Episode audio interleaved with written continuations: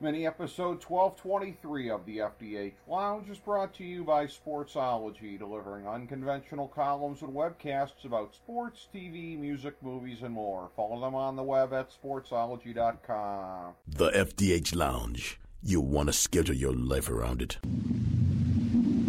A long time ago, on a gloomy, wet Cleveland spring night, two men stand alone amidst the late night drizzle.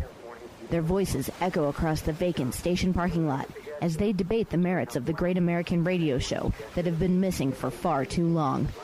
On that night, an idea was born.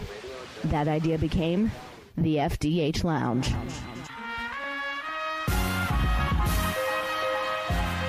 Welcome to the FDH Lounge. Hello and welcome to FDH Lounge Mini Episode 1223. I'm FDH Managing Partner Rick Morris here with our preview of Billions Episode 5.2. Here's our top five notes of interest heading into the season's second episode. Number five. Well, we got our answer about if we're going to get to see Rebecca again, and it was disappointing. On the same episode where we got to see the awesome Rebecca Quin, aka Becky Lynch, in a great cameo, the billionaire photo shoot made it clear that Bobby's rich ex doesn't factor into the show anymore. For her to not even be there to confront Big Bob makes it clear that she's firmly in the past as far as the show is concerned. That's a shame. Number 4. Chuck Sr.'s midlife crisis is in full bloom and it is spectacular. Getting his ex-wife to show up at his next wedding was a huge pimp move also. Granted, this guy is pretty much pure evil in his personal life, but he's very entertaining and all was a huge influence on his son, so his ongoing shenanigans will factor into this season as always. Number three, the battle between Axe Cap and Mase Cap loyalists is over before we even got to see much of it.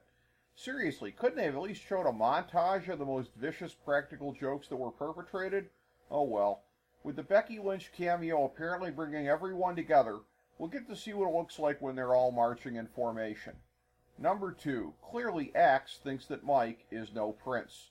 It's always a little weird when established shows bring in a character that was never previously referenced, but clearly always existed in that particular universe, and then shove them straight to the front burner as though we should already know all about them. So now we meet Mike Prince for the first time, although he's clearly been an unexpressed burr in the saddle for Axe for quite some time now. Whatever at the very least as a humble, or more likely humble bragging foil for Axe, he will be one half of a tremendous rivalry. Number one, the epic triple cross or quadruple cross or whatever it is now is underway. The most vulnerable one right now is Bobby, who thinks that he's bought off Chuck and that Taylor has been straight with him. Taylor is also exposed, though, now that Chuck has figured out the would be double game. Conceivably, Chuck is in the driver's seat, especially with the luxury of planning out moves with Kate.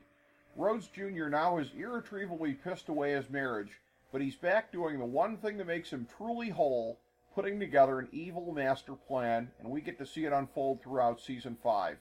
Thank you for joining us for this mini episode of the FDH Lounge.